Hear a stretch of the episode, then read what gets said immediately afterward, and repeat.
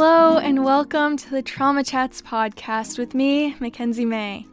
As a survivor of childhood sexual trauma, I always longed for someone to relate to, to feel less alone, and instill hope in me. Now, that's the presence I strive to be. If you're a survivor or an ally of survivors seeking to be empowered, inspired, and educated on sexual trauma and its impacts, then keep listening because this podcast is for you.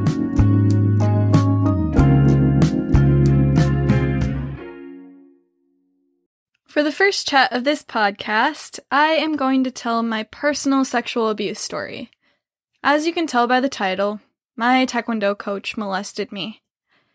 Three years ago, I never imagined sharing my story to anyone outside of my close knit circle, let alone my very own podcast about sexual trauma for the whole world to listen to. I shared my story with less than 10 of the people closest to me before I was contacted by NBC when I was 20 years old, asking if I would share my story on national television. This was in 2020, shortly after the sexual abuse accusations against Larry Nassar, Harvey Weinstein, Jeffrey Epstein, and many others were heavily televised, and the hashtag MeToo movement began. I had only dabbled in therapy at this point and was barely beginning my healing journey. The NBC investigative reporter was very understanding of that, but convinced that sharing my story would help so many people. And my only wish ever since I disclosed my abuse was to prevent my abuser from abusing any other child. I remember when I was 13, after my investigative interview at the Child Advocacy Center, when my mom asked me what I needed. My response was asking two questions. One, will I ever have to see him, as in my abuser, again? And two, what about the other kids? My mom and I had many struggles preventing him legally, and it haunted me every day that another child might end up like me. So, soon after I was contacted by NBC, I called the reporter back and told her I would tell my story. Within a month or two, an NBC crew of five flew out to my childhood home, located in a town of 1,200 people in rural Missouri. NBC hired a local photographer to take images of me in my childhood bedroom, which was in the same condition I had left it since moving out for college. My room shown in those images was the aftermath of spending the whole summer following seventh grade reinventing my identity after I had disclosed my abuse. I wanted to change everything about myself, so I was unrecognizable by my abuser and could feel like I was in control for the first time in a long time. I highlighted my hair blonde, changed the part in my hair, stopped wearing glasses even though I couldn't see, completely changed my wardrobe, and painted my room coral pink and sky blue. That was the bedroom shown in those photos, but the bedroom looked much different during my abuse. During that time, every wall was a different color, purple, yellow, blue, pink, with flowers and other little girl stenciled touches. Even my dressers were covered in flowers until I painted them after disclosing. Soon after the photographer finished up, the rest of the crew arrived. The crew consisted of the investigative reporter, a producer, two lighting engineers, and the correspondent. The lighting engineers were setting up their equipment for a couple hours. They brought a whole van of suitcases filled with equipment. I was shocked, thinking they put all of that through airport security all the way from New York City to interview me. On top of that, Stephanie Gosk was the correspondent who interviewed my mom and I. She had interviewed Aly Raisman, Simone Biles, and many other survivors of Larry Nassar's abuse, and covered stories on the Harvey Weinstein case right around the same time she interviewed me. She also covered the Jeffrey Epstein case, and the list goes on. Knowing this, my mom and I felt extremely grateful she was willing to interview us on our story. The interviews were emotional, but powerful. I was terrified. The house was dark, with bright lights shining on Stephanie and I. There was no way to prepare for this type of interview. I remember sitting down in the chair in front of Stephanie, taking a deep breath, and realizing that soon the whole world would have access to my deepest, darkest secret. At the same time, though, I felt strong. Finally, 11 years after the abuse began, I was unsilenced. I used my voice and I courageously told my story. Afterwards, my mom and sister embraced me and told me how proud they were. I had wished my dad was there to embrace me as well, but I understood why he wasn't. He's never been able to speak about my abuse, but he has always made me feel loved, supported, and cared for, and I know if he was able to be there that day, he would have. I remember watching my mom being interviewed afterwards. I was standing next to my oldest sister, who had tears running down her face. I warmly embraced her to hopefully bring her comfort. I hadn't heard my mom talk in depth about the guilt she felt having her child abused by a close friend and the trauma that caused her. In that moment, I felt immense sadness for the pain my mom had felt, along with overwhelming gratitude for her. I was able to conceptualize the strength she has, knowing the endless love and support she gave me over the years while deeply suffering as well. That experience was an early catalyst in my healing journey I never knew I would appreciate so much. Unfortunately, COVID hit the week after NBC came to my house to interview me, and the story was postponed until May of 2022. In hindsight, I think this timing was perfect for me. I was able to graduate college, I moved to California, and had a year of work behind me before the world would hear my story. After the segment was aired, I received countless messages from people in my past personal life, new friends I had just met, and others from around the world reaching out to me, telling me how much sharing my story had helped them. How they had never told anyone what happened to them before, and how it helped their family start a collective healing journey for a member of them that went through similar abuse. This completely opened my eyes to the impact telling my story can have and inspired me to start this podcast. I've found that telling my story is also healing for me as well. Each time I tell it, I feel more empowered than before. I'm finally able to use my voice after being silenced for all of the years I was abused, and silenced for years after I disclosed from the shame I felt towards it. So, here we go again. I'll begin with sharing a little backstory of before the abuse, then how it started, what happened during it, and how it finally ended. I'll save the impacts it's had on me and on many survivors alike for future episodes, so be sure to subscribe so you don't miss out.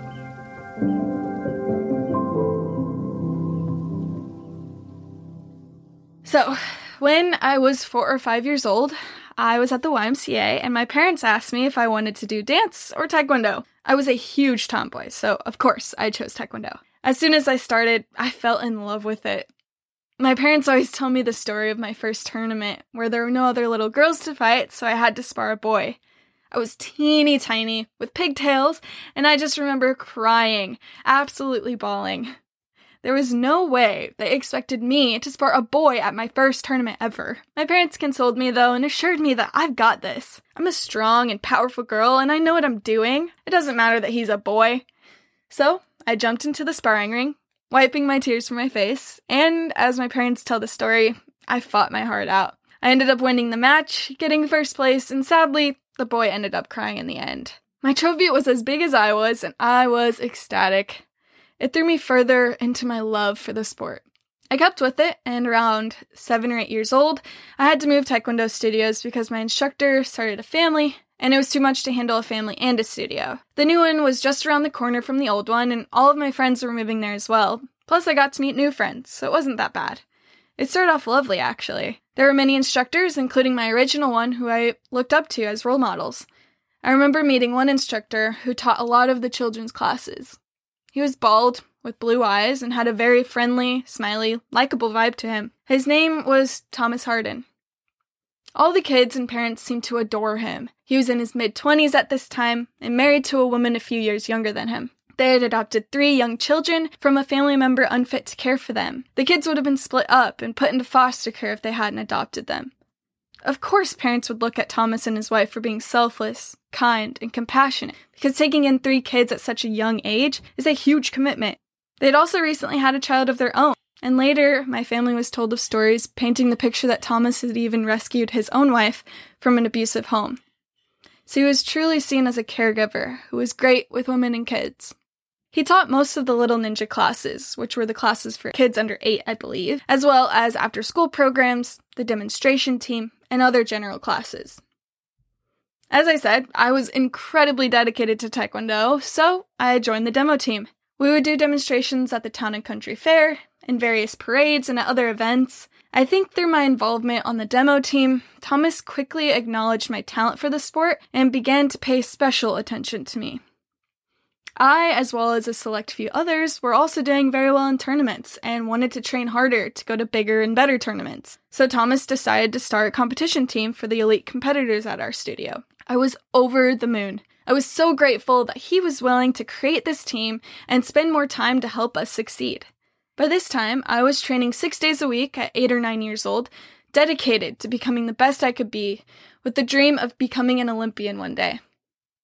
When I was nine years old, Six Flags was having a competition to promote the new Karate Kid movie, and it was called the Karate Kid Challenge.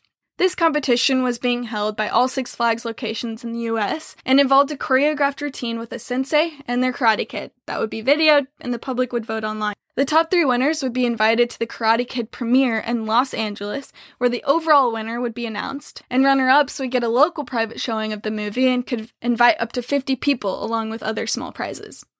Thomas asked me if I wanted to enroll in the competition with him and created a routine to compete. I was so excited. I mean, the top coach wanted me to do a choreographed routine with him to compete at my favorite amusement park for the chance to go to LA. Of course, I said yes. But unfortunately, this is when the abuse began. To prepare for this competition, we started having private sessions after everyone left the studio around 9 p.m. multiple times a week. My mom would stay with us to watch, and being the thoughtful person she is, she would offer to pick up some snacks and drinks from a nearby gas station periodically while we were practicing. On one of my mom's outings to grab me my favorite drink, a frozen Coke, as she had done many times before, Thomas had him and I practice a part in the routine where I would handspring in front of him, wrap my legs around him, and fake punch his face. This time, though, Thomas wouldn't let me down after that move and started grabbing my butt. He asked me if it was okay, and at nine years old, I had no idea how to respond to that. I didn't know what was happening to me at the time. I didn't understand why he wanted to do that. I felt uncomfortable, but I had always been taught to respect your elders, follow directions, especially if they were higher ranking. Plus, the five tenets of Taekwondo are courtesy, integrity, perseverance, self control, and indomitable spirit. Before each class, everyone would recite the tenets, and of course, a third degree black belt instructor who was an adult male would follow those, right? I was so confused. I just wanted my mom to get back because I knew it wasn't right, and he definitely wouldn't do it in front of her. Over and over again, as my mom would leave for a few minutes here and there, Thomas continued to repeat that part of the routine and molest me in the same way. At some point, he began to just ask if he could, quote, pick me up, instead of going through the whole routine. Each time he abused me, he stressed the importance of keeping it a secret. That I couldn't tell anyone, especially not my parents, because no one would believe me, one, and or we would both get in trouble and I wouldn't be able to become the Olympian I dreamed of being. Eventually, the Karate Kid competition time came. We performed at Six Flags St. Louis, were recorded, and now it was up to the public to vote online. To promote our contribution, two local television channels reached out to have us do the routine live. I remember my classmates at school finding out and begging the teachers to play the news clips and the recordings on our new smartboards for the whole class to see. As I sat there watching it among them, I felt completely isolated and alone, as my abuser was not only getting away with abuse, but being praised constantly, even by people he didn't know.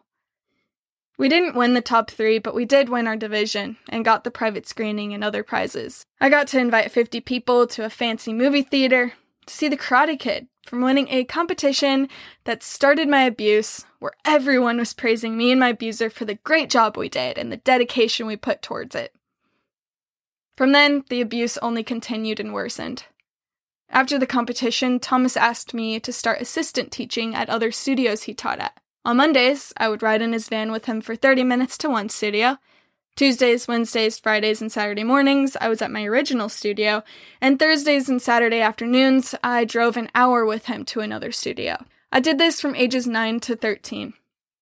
My whole life was consumed by Taekwondo and him. Each summer, I would drive over an hour with him three days a week to teach kids at summer camp the same age as me. My parents and everyone around me trusted Thomas because of his grooming acts and manipulation. My mother did Taekwondo too and would help a lot with the competition team and considered him a good friend of hers, and my dad even received private lessons from him as well. Thomas and his whole family joined mine for Christmas in my own home, since the couple was young with four kids, my parents would help plan birthday parties and buy them presents for birthdays and Christmases, and the list goes on and on with the love they showed those kids. They never had a thought Thomas would be capable of such abuse. They didn't see what happened behind closed doors when he would verbally abuse his wife and children, hit his young children, yank them by their arms, and throw them across the living room. When I was over, if the kids weren't immediately sent to timeout after they were verbally or physically abused, they would run to me and cry in my arms while I consoled them. My parents, especially my dad, were hypervigilant about safety. My dad was adamant about a good alarm system for our home. He would pass up our driveway if he thought someone was following us, and he was and always has been very aware of his surroundings. My parents thought they were teaching me to be a good kid by respecting authority and following directions. They, like many other parents, were naive when it came to abuse. They had a relatively good view of people in the world, and surely those close to them were similar to them in looking out for kids and children and their safety, right? They put trust in a man who on the outside seemed compassionate and caring, but they didn't know the real him. Unfortunately, the majority of abuse victims know their abuser, and the victim, along with everyone around them, are manipulated and groomed to allow the abuser to continue to abuse. So now I'm going to go more in depth on what the abuse consisted of.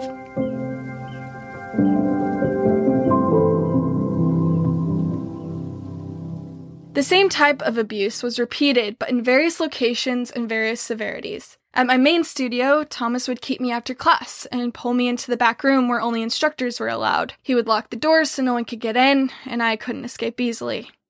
When driving from studio to studio, he would drive on back roads with many trees and places to pull off on behind the trees where no one could see us. He would make me get in the back seat with him and close the doors. At his home, he would kick his kids out of their rooms in the basement, tell his wife not to let them down, lock the door, and lead me to the messy, dark basement onto his son's bed. At a couple occasions to Taekwondo tournaments out of state, he would fly down with me and a couple other kids first so we could get there early before our parents were able to take off work. How thoughtful and selfless of him, right? He would choose hotel rooms with multiple doors that could be locked and tell the other kids that he needed to have a conversation with me only, and lock me in the room with him with the other kids just outside watching the TV. Those were the main locations he would abuse me, but not all of them. His signature sexual abuse was asking to pick me up, press my back against the wall, hold me by my butt, and fondle it. Over time, he began to go underneath my clothing and closer and closer to my private areas. He would caress my body with his sweaty, cold hands, rub my prepubescent breasts, and tell me I would grow boobs one day. He would kiss and lick my neck and face, but would ask to kiss my lips, which I bravely said no to each time, and somehow he listened. He would confess how much he loved me and make me say it back to him. I had only told my family I loved them. I didn't know what romantic love was. He would go on about how we would get married one day and he couldn't wait for that time. I remember confusion filling my head, wondering what would happen to his wife if we got married. At 9 to 13, most kids think marriage is about true love and not being with someone about 20 years older than them. None of my friends or I had even ever talked about boys yet. That was at least for when we got to middle school. Thomas convinced my parents that they should let me stay at his house often because I would be practicing late on Friday night and I had practice again at 7:30 on Saturday mornings anyways. Plus his kids adored me and just loved having me over. My parents didn't have a clue that I was being abused because one, I complied with Thomas's threats, didn't say anything and didn't want to upset anyone, and two, because my parents weren't educated on the signs that a child is being abused. Many times when I would stay the night before Saturday practice, I would be awoken early in the morning on the pull-out couch in his home's living room, with his daughter sleeping next to me, by feeling him caress my body and face, waking me up and forcing me to go to the kitchen, just on the other side of the living room, and near his bedroom where his wife was still sleeping, so he could molest me before anyone woke up and before we had to go to practice. He even invited me to his family's lake house at the Lake of the Ozarks on multiple occasions. There was a bunk bed that his daughter and I would sleep on.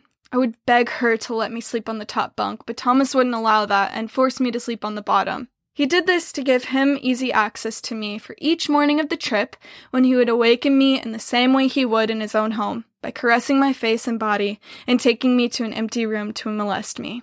When others started to wake up, the abuse would end for a while, and I would blend in with his children playing alongside them. But to abuse me during waking hours, when everyone would be down at the dock swimming, he would take me away from the group, wrap me up in a towel, and march back up to the house, lock the door, and molest me in my favorite blue and yellow monkey bathing suit that had plastic yellow bananas dangling on each side of the bottom strings.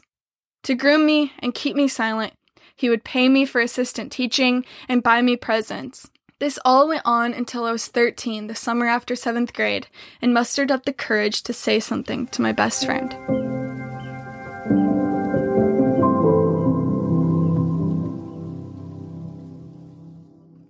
On Thursday, June 21st, 2012, I was riding in the passenger seat of Thomas's van alone with him on the way to the studio an hour away. He was expressing his love for me, gave me a blue painted rose, and informed me once again that we would get married one day. I knew what he was doing was wrong and had known what he had been doing to me since I was nine was wrong. But now things were different. In fact, I had managed to halt the physical sexual abuse for a month or so by this time, by begging his children or my peers to go to the studios out of town with me so I wouldn't have to be alone in the van with him by subtly telling my parents I didn't want to go to practice or I felt sick and couldn't go, or making plans with friends on Friday nights to evade being pressured to stay the night at Thomas's home for Saturday morning practice. I tried my hardest to stop the abuse myself, and I think Thomas was noticing. I was going through puberty, had one year of middle school done, and started hearing a lot about sex, relationships, and more, as many people going through puberty learn. I also religiously watched a show called Make It or Break It.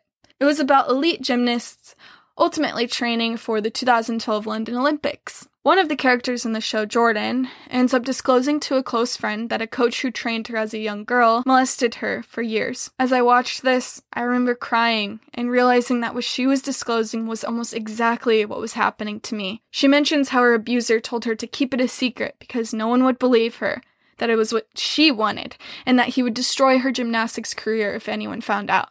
This episode changed everything for me. I had always believed Thomas when he would threaten me that no one would believe me and I would lose everything in Taekwondo if I said anything. But this episode offered me a new perspective. If I told a close friend who cares about me, they will believe me. I wouldn't lose everything and he would be getting in trouble, not me. After watching that episode, I gradually found the courage and strength within me to tell a close friend of mine. So, on our drive to the studio, after receiving the rose and listening to him babble about his love for me, I decided it was time, and I needed to text my best friend and tell her what had been going on since I was nine years old. I begged her not to tell anyone because I knew my parents would find out. The biggest competition of the year was less than a month away, and I didn't want my teammates to go without a coach if Thomas was let go. So I promised my friend I would say something after the competition. My friend, who is also 13, searched online what I was describing in text and explained that what Thomas was doing was called molesting. No 13 year old should find out the meaning of molestation in that way. My friend believed me and responded only with support from me and anger towards him. On Thursdays, my dad would meet me at the studio to train, and we would drive home together. So, just like any other Thursday, we finished up class and made it back home. I figured my friend kept her promise of not saying anything. But little did I know what was happening while my dad and I were training. My friend thankfully told her mom, who then told my mom when my mom was returning home from teaching class and closing up the main studio we went to. She had my mom pull over and explain what was said in the text between me and her daughter. My friend's mom expressed how heartbroken my friend was that she had broken her promise to me not to tell anyone, but she knew she had to, and I will forever be grateful for her. My mom thanked her, hung up, and struggled to determine her next call. Does she call the police right now? Does she call my dad? She couldn't call my dad while he was in the same vicinity as my abuser, afraid of how he might react. She decided she would call our main instructor first, as well as another high ranking instructor whom she trusted. She met up with the instructors before going to the police station. The police explained that I would have to come in and give a statement. After leaving the police station, my mom texted my dad saying she would just meet us at home. When she got home, my dad and I were already there. She found my dad and explained everything. I was sleeping on the couch and I remember being woken up, told something had happened. It wasn't my fault, I just needed to get up and get in the truck. I knew in that moment that my parents found out about the abuse I endured for three years. It was around midnight by the time we got to the police station. My parents and I were taken into a private room, and an officer introduced herself to us. She asked me if I knew why I was there. I answered yes, and she explained that I would need to share everything that happened. As tears started welling up in my eyes, I asked if I could just tell my mom. I turned to my dad and said, Can you wait outside? I didn't want him to have to hear the details. The officer left my mom and I in the room to write everything out. I was too traumatized to write anything, so I asked my mom to write it. It took me a while to get any words out, so my mom began by asking me when it started. I answered, The Karate Kid Challenge. She responded, That was two years ago, and I nodded. She continued with, How did that happen? I was there. I said, Not when you went to get the slushies.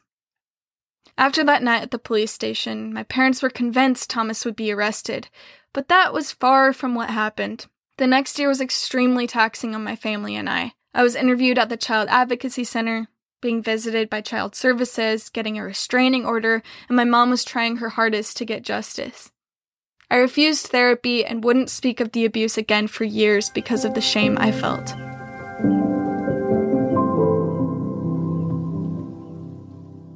So, that is my story of my abuse. I will go more into the moments in years after and the impacts it's had on my life growing up and as an adult in future episodes. I want to thank you for listening. I know this is very heavy and that can be expected with this topic, but I hope listening to me share my story was helpful in some way. Maybe to make you feel less alone, or to relate to, or maybe to gain understanding of sexual abuse. Growing up, I remember searching and searching for other stories, and at that time there were very few, but the few that were there helped me so much. I don't know how much longer the abuse would have continued if I hadn't watched those episodes of Make It or Break It, if my friend hadn't told her mom, and if I didn't have such supporting, loving parents. Please remember that although this episode is focusing on the actual abuse and the hurt, there is loads of hope and healing as well. I do think it's helpful to start here, though, to show the reality of abuse.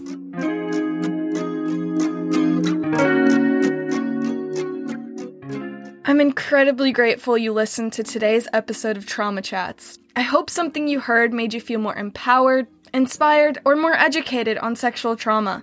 If you're in need of help or support, or seeking to learn more, click the link in the episode description to find resources. If you found value in this episode, be sure to leave a review letting me know, or reach out to me on Instagram at Trauma Chats Podcast.